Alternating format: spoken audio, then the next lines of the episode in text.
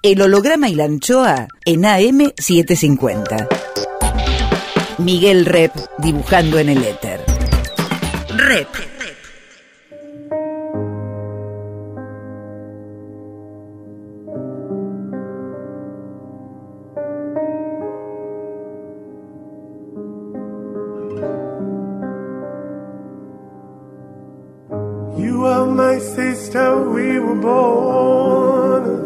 eres mi hermana. Vos sos mi hermano. There were times we were friends, but times I was so cruel. Vos estás próximo, aunque lejos estás. ¿A cuántos kilómetros estás? I was so afraid of the night. El holograma y la anchoa. Mi nombre es Miguel Rep. that I feared. You lived inside my world so softly, protected only by the kindness of your nature. El holograma y la anchoa. You are my sister, and I love you. All El holograma y la anchoa. Ustedes son mis hermanos.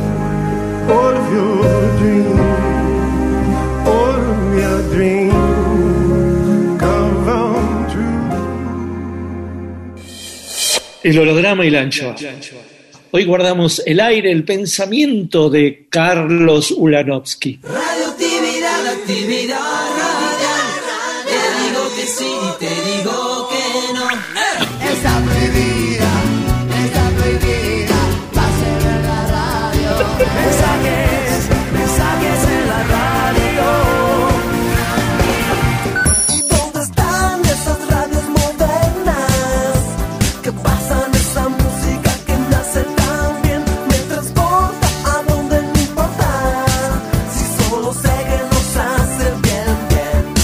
Antenas. Antenas. 100 años es bastante, ¿verdad? De la broadcasting al podcast. Del broadcaster al CEO. De emisora a plataforma multimedia. Del gerente artístico al community manager. Del oyente al radionauta. Del radio escuchas a comunidades. Del receptor al dispositivo del dial al mouse, del anunciante al nicho de mercado, del tema del día al hashtag, del programa al formato, de frecuencia a aplicación, del anunciante al sponsor, del speaker al youtuber, del alcance al streaming, del rating al trending topic, del conductor al podcaster, de los locos de la azotea a los locos de la nube.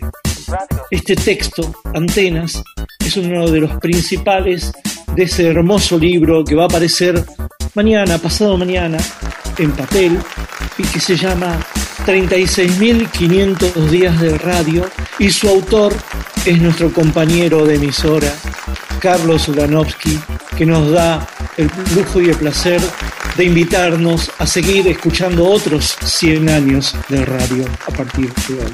Con nosotros, Carlos Ulanovsky en el holograma y la anchoa.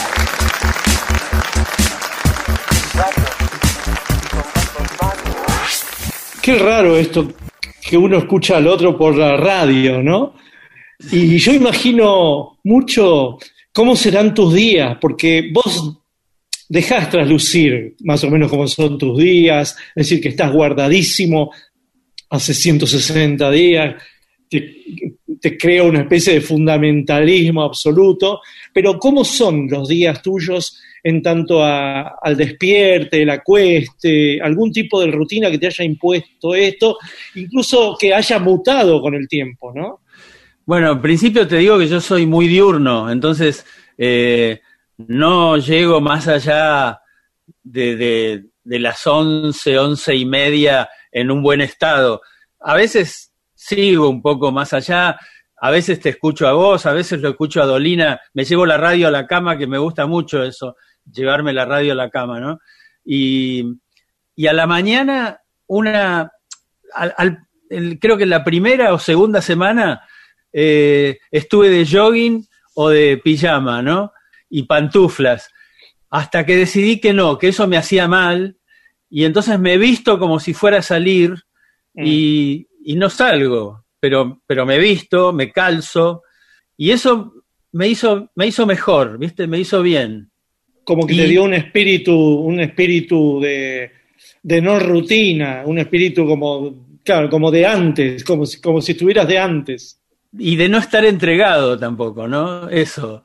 Y, y después eh, estoy, estoy acá, digo, trabajé mucho en todos estos meses porque tuve que terminar el libro, eh, cada tanto escribo, preparo mi programa, trabajé muchísimo, muchísimo, y te diría que a, lo mejor trabajaba, trabajo ahora o trabajé ahora más que en, en los últimos tiempos, ¿no? ¿Cuándo, ¿Cuándo empezaste? ¿Cuándo te sentaste a escribir el libro y cuánto utilizaste de tus experiencias anteriores, no? El libro se concretó en la fiesta de fin de año de, de octubre, de la editorial Octubre. Ahí charlamos brevemente con Daniel González y él, en principio, sugirió esa, che, viene el aniversario de la radio, creo, dijo, sí, sí, le digo, 100 años de la radio. Bueno, este, podríamos hacer algo. Bueno, finalmente se concretó, por suerte, y tenía, empecé rápidamente porque tenía un viaje programado a Europa el 4 de mayo, viaje que por supuesto no hice, ¿no? Este, y tenía todo ya programado, pagado, pactado, este, y, bueno, este, creo que también fue una cosa bastante compensatoria hacer el libro, ¿no? Una cosa tan importante como un viaje. Y con respecto a las experiencias anteriores, es decir, días del Radio 1 y 2 y todo eso, que, porque yo me imaginaba hoy que mm, cuando, bueno, ustedes eran un, grupo haciéndolo, ¿no? Pero qué, qué distinto era el panorama de la radio cuando hicieron esos libros, ¿no? Absolutamente, absolutamente. Eh, en principio te digo, traté de hacerlo lo más diferente posible formalmente eh, a días de radio, ¿no? Eh, pero sí, me basé en, en muchos datos este, en días de radio, en el libro de Radio Nacional, en el libro de Radio Belgrano, eh, en el Siempre los escucho, fueron base de información, por supuesto, sí. Y otra cosa que pensaba era, ¿cuánto, cuánto nos malacostumbra la radio desde chicos, si escuchamos desde chicos, a una especie de, de continuum auditivo, sensorial, que nos fabrica una realidad que después por ahí no, no es la que vivimos, ¿no? Eh, no sé si es entendible la, la pregunta, porque yo me imaginaba que cuando vos eras chico, la radio era algo muy concreto, un bloque muy sólido, muy profesional, que te decía, la vida es así, y después por ahí la vida no fue así, ¿no? Y, yo, la pregunta en realidad sería, a, pe- a pesar de que la radio nos acompaña, de que es muy real, porque está en nuestro la- latido, ¿cuánto de ficción nos genera la radio? ¿Cuánto mundo fi- ficcional nos genera? Eh, bueno, en principio, digo, la primera parte de la pregunta, eh, la radio fue muy importante en todos mis primeros años, porque la televisión llegó bastante tarde a mi casa, eh, suponete en el 57, cuando había salido en el 51, íbamos a ver televisión a la casa de mis abuelos, que eran los únicos de la familia que la tenían en ese momento. Eh, así que la radio fue desde siempre, desde que yo me acuerdo, desde que tenía cinco años, ya en la casa de Floresta, el centro del entretenimiento nuestro.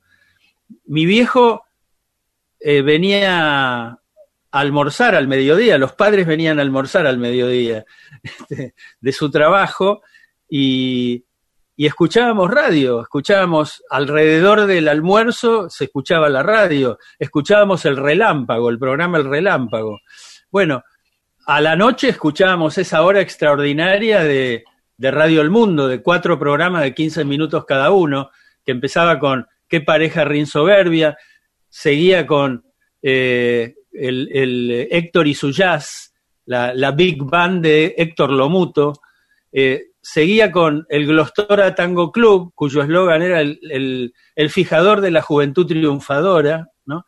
Y ahí estaban grandes orquestas de tango, como la de Juan D'Arienzo y Héctor Varela, y culminaba esa hora maravillosa con los Pérez García, que era una familia de clase media que hacía espejo con otras miles de familias de la clase media en ascenso porteña o, argentina.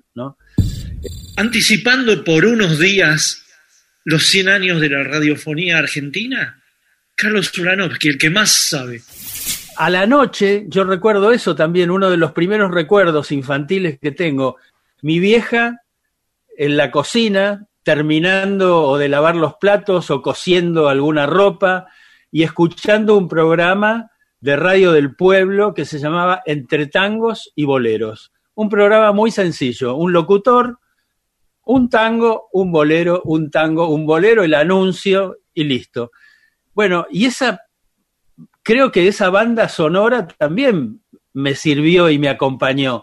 Y siempre digo eso, de no haber sido que fui un oyente de radio, eh, que escuché a Fioravanti, que escuché eh, muchísimas, pero muchísimas otras, eh, Tarzán, no me perdía ni un capítulo de Tarzán cuando, cuando estaba. Este, a las seis de la tarde estuviera donde estuviera, me iba a mi casa a escuchar a Tarzán.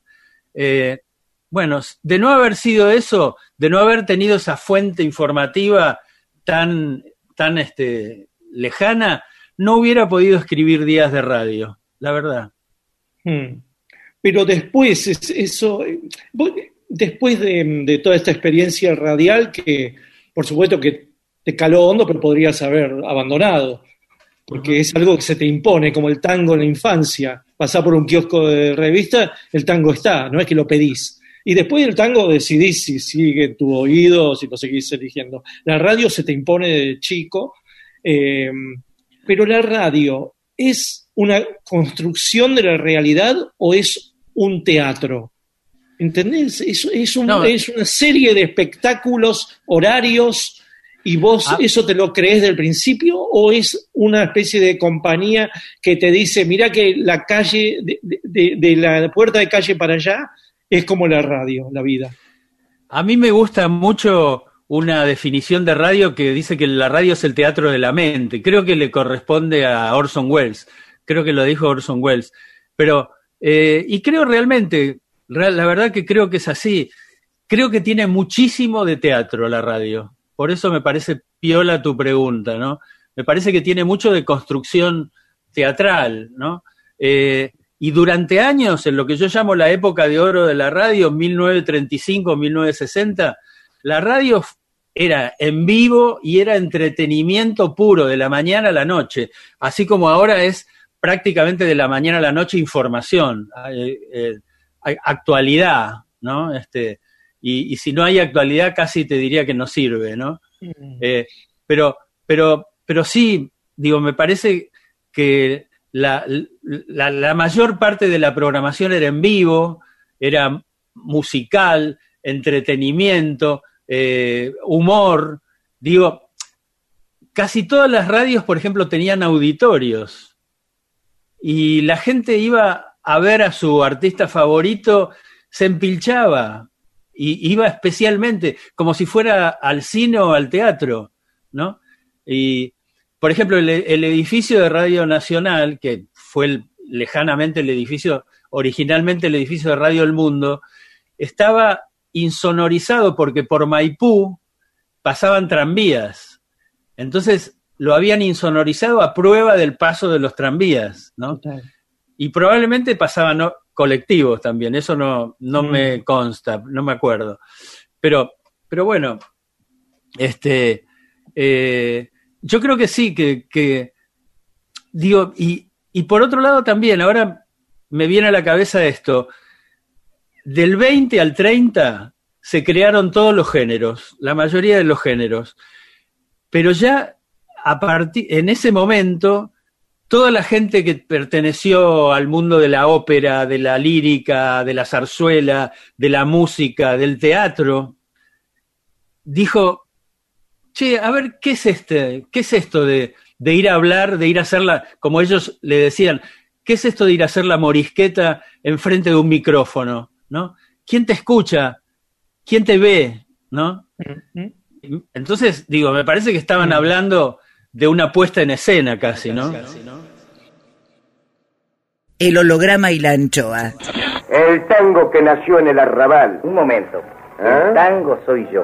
Para peinados de éxito Glostora. y para tangos de éxito, El Glostora Tango Club. Eminentemente musical, Carlos Ulanovsky y su musiquita. Primero, en homenaje al Glostora Tango Club, un tema de Héctor Varela, de la orquesta de Héctor Varela.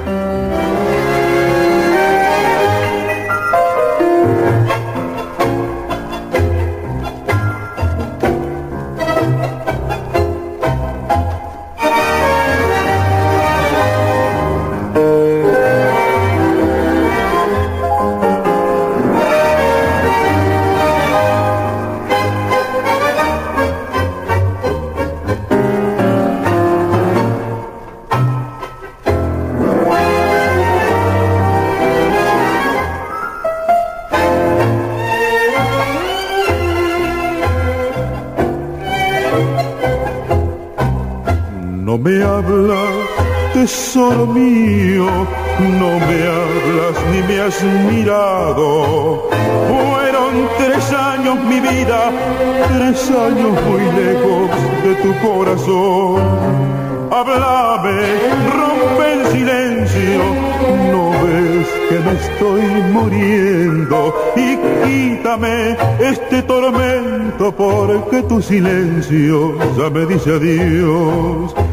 Qué cosas que tiene la vida, qué cosas tener que llorar, qué cosas que tiene el destino, será mi camino sufrir y penar. Pero deja que bese tus labios un solo momento y después me voy y quítame este tormento porque tu silencio ya me dice adiós.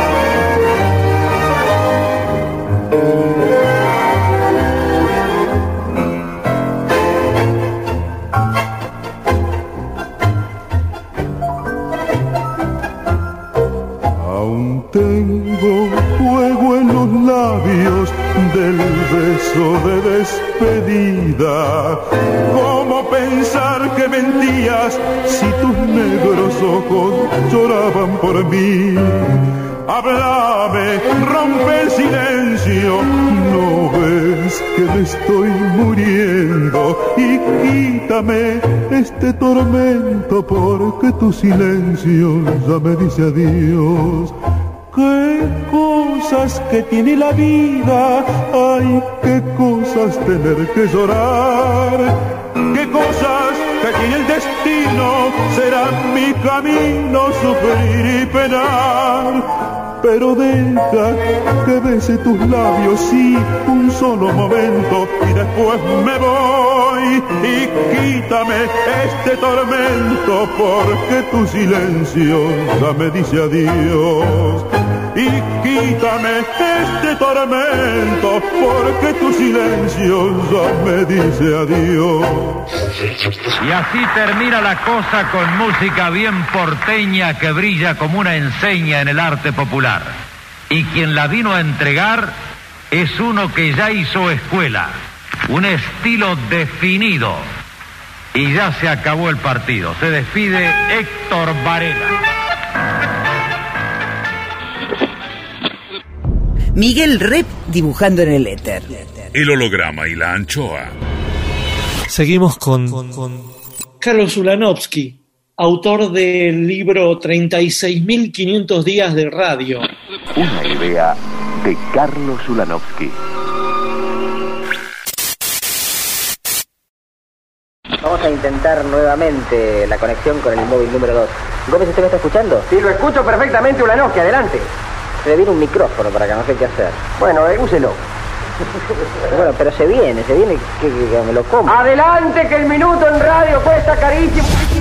Vos estuviste en México viviendo varios años, no sé qué experiencia tenés con otras radios, pero ahora que nuestra radio cumple 100 años, hablemos de Argentina, ¿cómo es la radio argentina? Si vos tuvieras que describir a, a esa señora de 100 años, eh, porque es factible que hoy nos encontremos con una señora de 100 años, fácilmente. Bueno, en principio, este, eh, esto lo, lo vengo pensando hace tiempo. Hay mucha gente que quisiera ver a la radio en el geriátrico de los medios, pero la verdad que no, que no está en el geriátrico. Eh, Tiene 100 años, tiene 100 años, y por lo tanto está reiterativa y a veces de tanto entretenimiento está banal, ¿no? Eh, no, no a todo el mundo le cabe la espontaneidad, la improvisación. Hay mucha improvisación en, en la radio, pero creo que es una radio eh, muy vivaz, muy entretenida. Eh, alguna vez me digo, me gusta mucho hacer zapping de radio y, y, voy pasando, pasando, pasando y siempre hay algo que me engancha. A ver, a ver, ¿qué es esto? A ver, escuchemos. Bueno, y, y eso, digo, me gusta, me parece que, que es una característica de la radio argentina. Creo que en este momento eh, no hay, digamos, demasiada radio de autor, como a mí me gustaría, ¿no? Pero, pero sí me gusta que, que, la radio sea entretenida, ¿no? Cada tanto uno escucha una entrevista eh, que te obliga a estar a, al lado de la radio, te obliga, te obliga a quedarte escuchando, y a lo mejor llegas tarde a, a un lugar, o te acostás mucho más tarde de lo que habitualmente te acostás, pero vale la pena, vale la pena, ¿no? Ahora que nos llegó un vino que nos mandó Aldo para que brindemos a la vez. Eh, sí, muchas gracias para Aldo. La verdad que el vino ese del equilibrista me va a venir muy bien para, para este momento.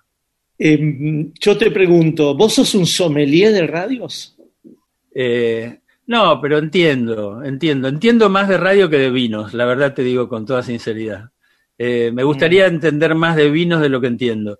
Pero de radio sí, juno bastante.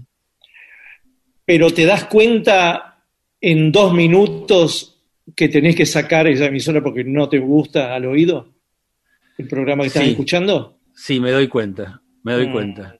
¿Y cuándo le tenés paciencia a ese vino? Digamos, ¿crees que eh, te, pescas un programa nuevo, ¿no? ¿Cuánto tiempo le das para ver si se asentó el color, si tomó aire la copa, si, ¿no? si le das un poquito más de tiempo en, tu, en los buches de tu, de tu boca al vino, si es un vino de guarda, si es un vino joven? Y bueno, según, según la simpatía que me provoque quien lo está conduciendo, quien lo está haciendo, ¿no? Eh, pero en general le doy tiempo, le doy tiempo, sí, sí, sí. Mm. Digo, ¿sabes qué? Durante años integré un, una especie de grupo asesor del premio Éter, de la escuela Éter, y, y eso la verdad que nos venía muy bien a todos, porque era, este, era el aporte de siete, ocho personas que cada uno traía una perlita, ¿no? Este, ¿cómo? ¿No escuchaste tal cosa? Uy, no, ¿dónde es? Entonces uno anotaba y se... Ahora, bueno, desde hace años se dejó de hacer el premio Éter y se discontinuó ese grupo asesor. Entonces, escucho radio, digamos, menos radio variada de la que escuchaba antes, ¿no? Eh, escucho mucho la radio en la que trabajo. No sé si eso es bueno o es malo, pero escucho bastante esa radio. ¿Y por qué escuchas esa radio? Bueno, en principio porque me gusta, me parece que es una radio que tiene una programación muy eh, coherente, ¿no? Tiene una programación coherente, eh, atractiva, me parece atractiva en muchos, eh, en muchos segmentos, y tiene radio de autor, además de la información de la mañana a la noche, de magazine de la mañana a la noche, además tiene radio de autor. Tiene muchas cosas de radio de autor de Víctor Hugo, tiene el- la radio de autor de Dolina, tiene cosas de radio de autor de Hugo Paredero, tiene cosas de autor de tu programa, bueno, muchas cosas. Apo, Alejandro Apo, Vicky Torres, bueno, mucha gente. Valmiro Mainetti, digo, me van, me van viniendo a la cabeza esos, esos personajes. Más, Carlos Ulanovsky, periodista. Rep en AM750. Y para seguir con la idea y terminar la idea de sommelier, vos podés hacer como los sommelier cata a ciegas, es decir, eh, escuchar sin, que, sin que manejes vos el dial o el mouse y, y sabés qué, radio es por, por, la onda, por el aire, te das cuenta qué radios son, qué radio, esa es Mitre, esa es, eh, bueno, la 10 del Plata. Hay, mira, es, es muy dificultoso eso ahora. Por ejemplo, entre el 740, que es Radio Rebelde, y 750, que es la M750, y la 770, que es Radio Cooperativa, prácticamente no hay una distancia. La distancia legal que debería haber incluso, ¿no? Eh, entonces, se hace muy difícil. Eh, eh, pero digo, tiene que ver con la, tiene que ver con la, el- el- la potencia de sonido. Ahí sí. Antes, sabes que durante años los sonidos de cada una de las radios eran muy identificables y fácilmente identificables.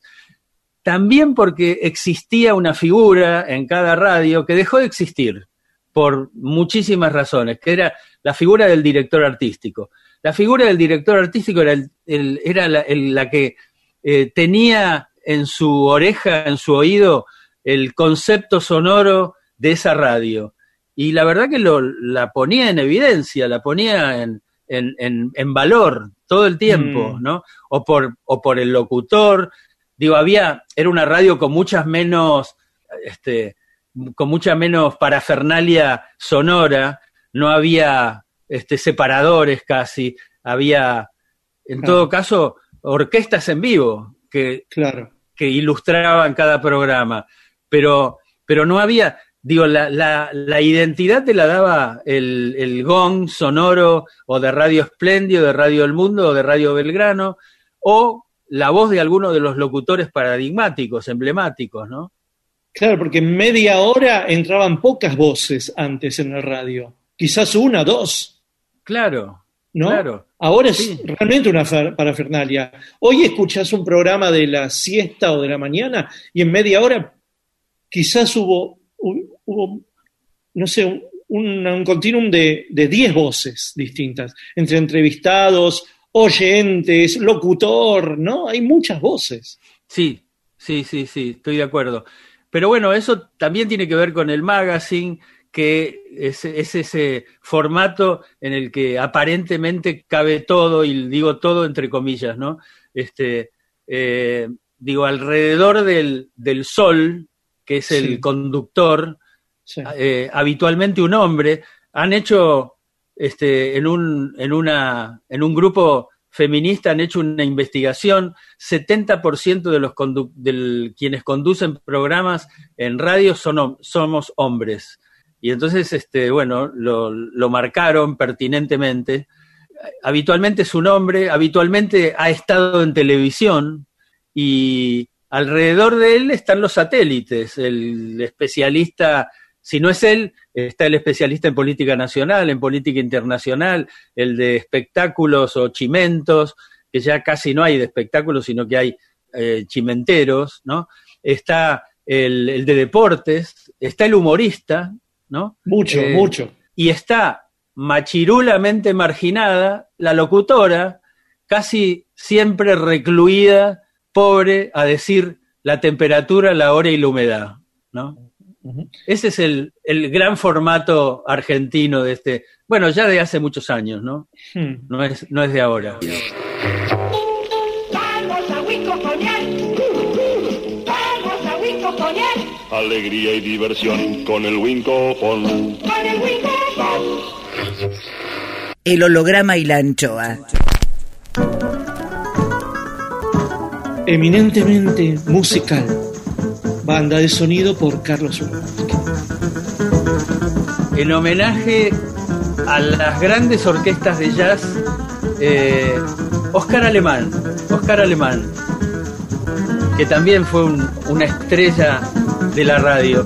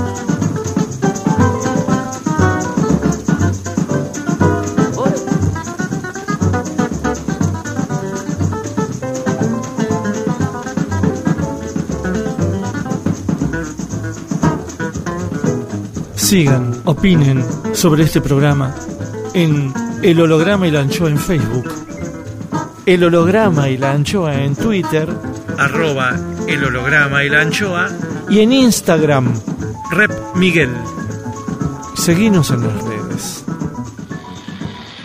Rep sigue en AM750.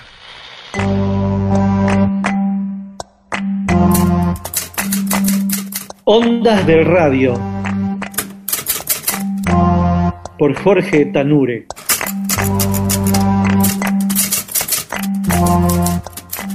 El sonido agudo que le llega por aire no se puede escuchar con claridad. Albertito vive en el campo, sabe que está aislado de muchas cosas, pero muestra entusiasmo. A la hora de la siesta y mientras todos en casa duermen, sube al molino de viento arrastrando un pedazo de alambre que encontró tirado en el establo. La radio anda a batería, que a su vez es cargada por ese mismo molino al que ahora está trepado. Una vez allá arriba, orienta la punta de la improvisada antenita hacia donde cree que se ubica la gran ciudad. Albertito baja sin hacer ruidos cuando justo al viento se le da por mover las aspas muy rápido. Y la radio anda. Y esos chiflidos que dificultaban la llegada de voces y canciones dan lugar a lo que el chico escucha entrecerrando sus ojos. Transmite Radio El Mundo desde sus estudios en la ciudad de Buenos Aires. Albertito se siente Alberto, no debe estar muy lejos el gentío, piensa. Y mientras busca el siguiente objetivo. Se trata del humo negro que a lo lejos corre de oeste a este y un sonido lejano de fierros y motores. Falta poco, se dice, y palpa sus bolsillos donde una carterita de cuero contiene el pasaporte al progreso. 18 años y la vida por delante. Mamá y la abuelita balbucean en la estación mientras Alberto agita sus manos y sus ilusiones por la ventanilla. En la gran ciudad hay miles de millones de antenas y miles de millones de casas altas que las sostienen. Una vieja bandeja del año 16 que trajo de casa es mal vendida en una casa de empeños, pero el dinero bien vale para un par de meses de pensión y una pequeña radio a transistores, de esas que usan los hombres mayores en las canchas. Los sábados y los domingos, mientras hace guardia en la obra en construcción, sube por las escaleras desnudas y observa desde las alturas. Ya no vale la pena experimentar con fierritos apuntándole a las ciudades. Ahora está todo ahí nomás, a mano. ¿Cómo puede hacer para meterse dentro de las transmisoras? ¿Habrá muchos cables y personas? ¿Es cierto que las válvulas son grandes como ollas? El tiempo pasa y los deseos se concretan. Alberto está sentado en una sala que tiene como panorama un vidrio y a través de esta una mesa y micrófonos. De sus manos depende que las voces y las canciones viajen por el aire y montadas encima de los vientos. Desplaza una techa marrón y pienso en los chicos que estarán trepados a los molinos, lejos, en tantas provincias. Ondas de radio por Jorge Tanure. Siga los textos de Tanure en www.jorgetanure con doble n, punto blogspot.com. Se escuchan muy bien todas las estaciones. Mire, mire cómo selecciona. El holograma y la anchoa. Anticipando por unos días los 100 años de la radiofonía argentina, Carlos Uranovsky, el que más sabe.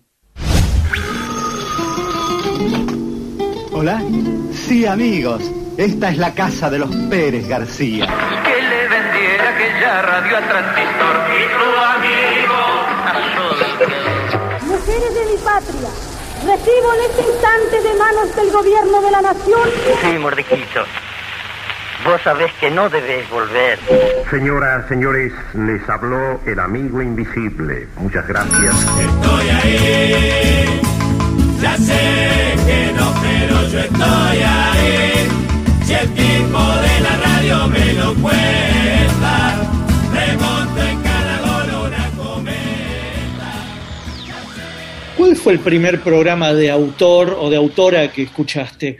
Eh, haciendo memoria finita, ¿no? Vos dijiste, uy, esto qué raro que, porque ahora históricamente vos podéis reconstruir eso, pero que vos, eh, que tu memoria te diga, ¿qué pasó acá? El primero que me, que me llamó mucho la atención, y yo ya era periodista, eh, fue Hugo Guerrero Martínez, ¿no? Hugo Guerrero Martínez se permitió todo en la radio, ¿no? En principio se permitió un, el- el enorme desafío de hacer silencios. Hacía unos silencios increíbles, ¿no? Y después tenía esa, esa risa que casi era un tic nervioso, ¿no? Con el que también decía, era, era capaz de, de decir muchas cosas, sin palabras, Es simplemente demostrar que se está más loco de lo que uno es normalmente hablando. Bueno, Hugo se, permitió realmente muchas cosas, muchas cosas. Eh, en la época, en una época antes de, la dictadura, en alguna, en algún momento de facto habían este, eh, decidido este, que las radios, en las radios que eran casi todas oficiales, eran casi todas en mano del Estado, no se podían reiterar los discos. Y entonces él, como le dio bronca a esa medida, agarró y una tarde puso toda la tarde eh, un tema de Roberto Rimoldi Fraga, argentino hasta la muerte. Y los milicos no dijeron nada, porque como Rimoldi Fraga tenía un vínculo con, con la hija de Lanuse, no dijeron nada, se callaron la boca, se la tuvieron que comer. Pero el tipo, además de, de hacer radio de autor, fue un tipo muy perseguido, muy perseguido. Este, un día dijo, no sé, una palabra y lo multaron con 250 mil pesos. Este, otra vez le levantaron el programa. eh, pero él, además, tenía esa condición. Grababa el programa en su estudio, tenía un estudio propio ahí en la casa, eh, y lo grababa, pero con una exactitud notable. Este, eh, que caía exactamente en el gong de las 5 de la tarde o de las 6 de la tarde, ¿no? Eh, no, se pasaba ni un segundo de eso. Bueno, no, eh, ese fue el, digamos, el primer, el primer este, eh, momento en que me di cuenta, digo, que la radio también tenía característica de arte, ¿no? Pero bueno, antes también, el glosista de, tangos, los tipos que glosaban la presentación de las orquestas, eran realmente unos maestros. Enrique Santos Discépolo haciendo eh, Mordisquito era también un maestro, ¿no? Eh, el, el, ese personaje rarísimo que era eh, lo saluda el amigo invisible, este, también era otro, otro personaje, ¿no? Este, muy enigmático, ¿no? Este, venía, te daba un, te tiraba un pensamiento de, de alguien, suponete, de Kafka o de Schopenhauer, y este, eh, decía, este, les habló el amigo invisible y se retiraba, ¿viste? Eh, durante años también la radio tuvo muchos charlistas que tenían este, eh, unos yates que, que eran el, el, remate, ¿no? Este, el, qué sé yo, Américo Barrios, por ejemplo, terminaba diciendo, ¿no le parece? ¿No? Este, o Wimpy decía, eh, eh, ha sido la ventana a la vida, ¿no? Bueno, esos tipos también, me parece que preparaban sus textos. También eso, eso también te marco. Durante años y años y años, en la radio no se podía improvisar. No había posibilidad de improvisar y la, y la improvisación estaba sancionada. Muchas veces por cuestiones estéticas, pero también muchas veces por censura. Carlos Ulanovsky Dixit. Porque de alguna manera eso era un limitador claro. de, de, los excesos, ¿no? Eh, y entonces había una oficina llamada de continuidades que escribían todo, escribían desde los buenos días, buenas tardes, buenas noches, te escribían todo, todo lo que tenían que decir los locutores entre programa y programa venía escrito. Y también las presentaciones de los programas venían escritas por las agencias de publicidad. Bueno, eh, y, y re, recién a comienzos de los 60 empieza a haber una flexibilización en ese tema. Y uno de los grandes flexibilizadores que ayudó a que la gente pudiera liberarse de eso fue Guerrero Martínez también, ¿no? Antes de él no había como una flexibilización más tibia. Hubo, hubo gente, por ejemplo, eh, Raúl Astor eh, en Radio Splendid, eh, hubo una, una, época, el inicio de Carlos Rodari también. Carlos Rodari también fue un, un precursor en, en, muchas cosas, ¿no? Después hizo también un programa que quedó en, en, la memoria, que fue un programa, casi te diría, de psicología radial, ¿no? Psicología por radio, ¿no? Este, pero bueno, su programa que se llamaba, inicial, su programa que se llama Ciudad Abierta, también fue un programa muy, este, eh, que, que rompió moldes, ¿no? Claro. Era como si hubiera llegado el jazz, ¿no? La cultura jazz al, al, al radio, después sí. de tanto tango. Sí, sí. Y llegaba, llegaba también este, el, bueno, cosas que estaban cambiando el mundo, ¿no? De repente había llegado el psicoanálisis, ¿no? Claro. Y, y él este, se aprovechó de eso. Digo, él, él era también musicalizador de las sesiones largas de un psicoanalista que estaba muy de moda en los años finales de los 50, comienzos de los 60, que se llamaba Alberto Fontana, que usaba, eh, bueno, digamos, eh, drogas sintéticas para generar el, este, bueno, el... La liberación. Sí, claro, claro. Sí. ¿Y cuál, cuál fue tu primer, eh, primera incursión en radio? ¿Qué año fue o qué programa fue? Mira, en el 69, sí. eh, en una época linda de radio municipal que funcionaba en el subsuelo del Colón, eh, fuimos con, la dirigía Virgilio Tedín Uriburo y a cargo de, la, de lo artístico estaba un tipo que sabía un vagón de radio, se llama Ricardo Constantino. Y fuimos con Silvia Rutnik, ella trabajaba en página 2, en, mira, en primera plana, y yo trabajaba en confirmado. Y fuimos, pedimos un espacio y nos dieron un espacio a las, los domingos a las 6 de la tarde. Le pusimos jarabe de pico al programa. Y era un programa de comentarios, también de mucho espontaneísmo, eh, tal vez excesivo, y de música. Muchos años después de eso, 1990, eh, hacíamos con Martín Carlos Longo, que era un archivero y, operador, un programa en Radio Splendid, que le pusimos Nostalgia de Radio. Era con los materiales de archivo que tenía Longo, ¿no? Era, tenía muy buen material de archivo, muy bueno. Entonces, inventamos una sección que se llamaba el Club de Dadores de Sonido.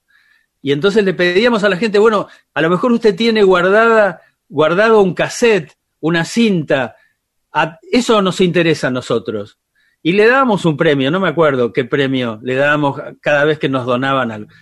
Un día vino una señora, entregó dos cintas abiertas de jarabe de pico. No. La hice, la hice transcribir y, y empecé a escucharla. Y yo dije, qué detestable persona ese que está escuch- ese que está hablando. Ese era yo, ¿no? Y la verdad que tanto Silvia como yo éramos dos chicos inteligentes, pero no, no entendíamos nada de radio. No entendíamos nada. Porque, digo, si al inteligente, si el inteligente en la radio no le suma las virtudes esenciales de la radio, que son calidez, cercanía, afectividad, compañía, entendimiento del otro que está al otro lado, ¿no? No sirve, la inteligencia no sirve.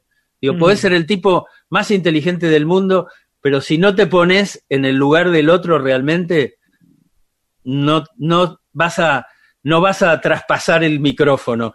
Eh, Viste que en televisión se dice que hay que traspasar la pantalla. Bueno, en radio hay que traspasar el micrófono o el parlante, ¿no? Creo que te sentiste muy pedante. Terrible, canchero, este, arrogante. Eh, decíamos, esta es la música que pasamos aquí. Entonces pasábamos al Tata Cedrón, a Pony Michar Vegas, como diciendo, bueno, y si no te gusta, búscate otra radio, ¿no? El holograma y la anchoa.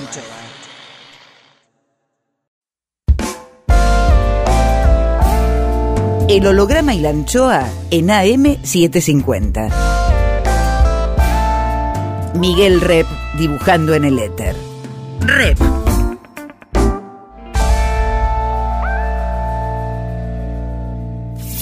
Cuadritos finales. Más. Carlos Ulanovsky, autor del libro 36.500 días de radio. ¿Qué, qué es lo que explica la vigencia del medio?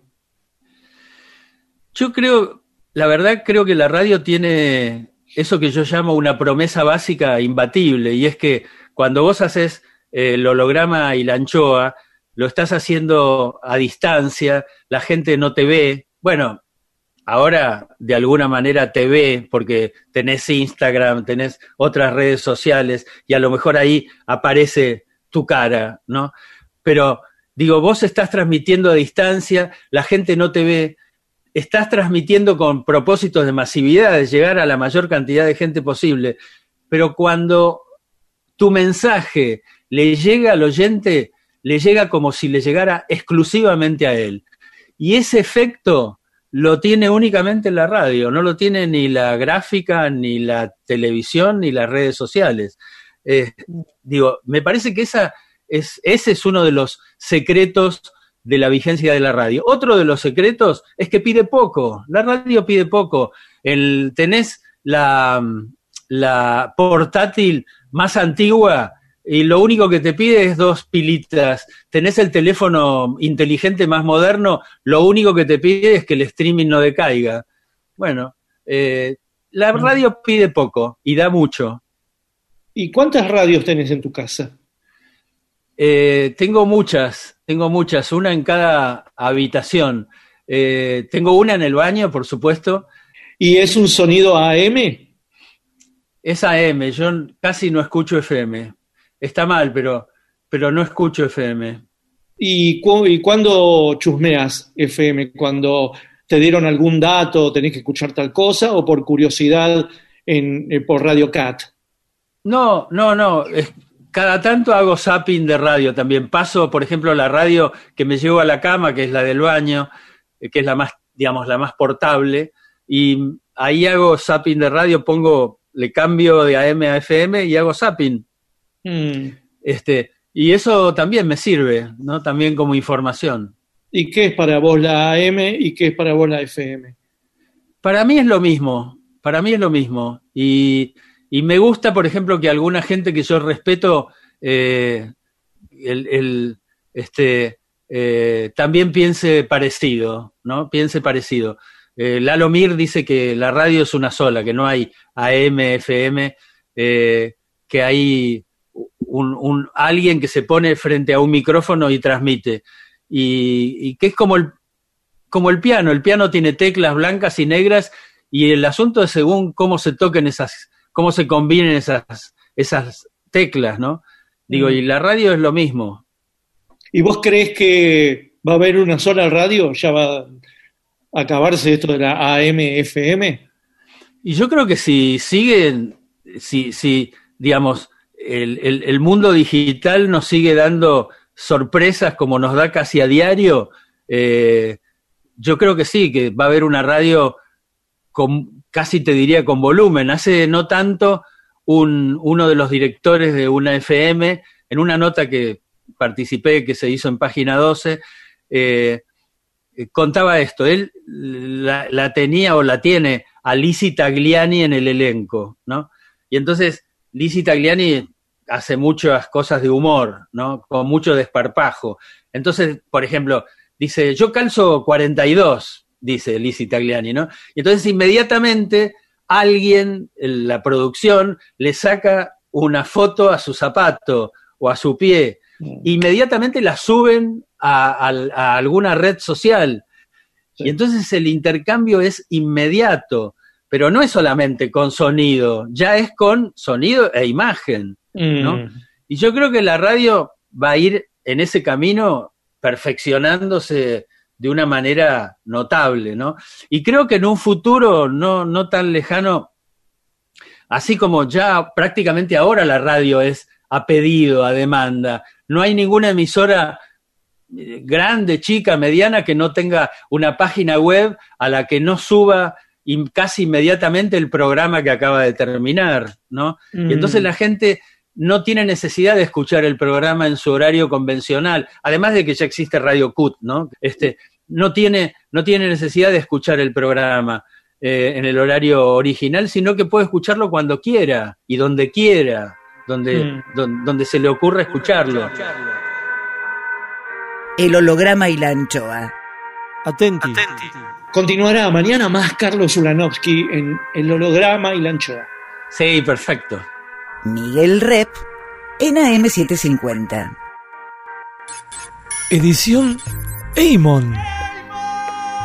Textos Jorge Tanure. Y ya sé que el mundo no es como lo queremos, lo sé de los 10 años.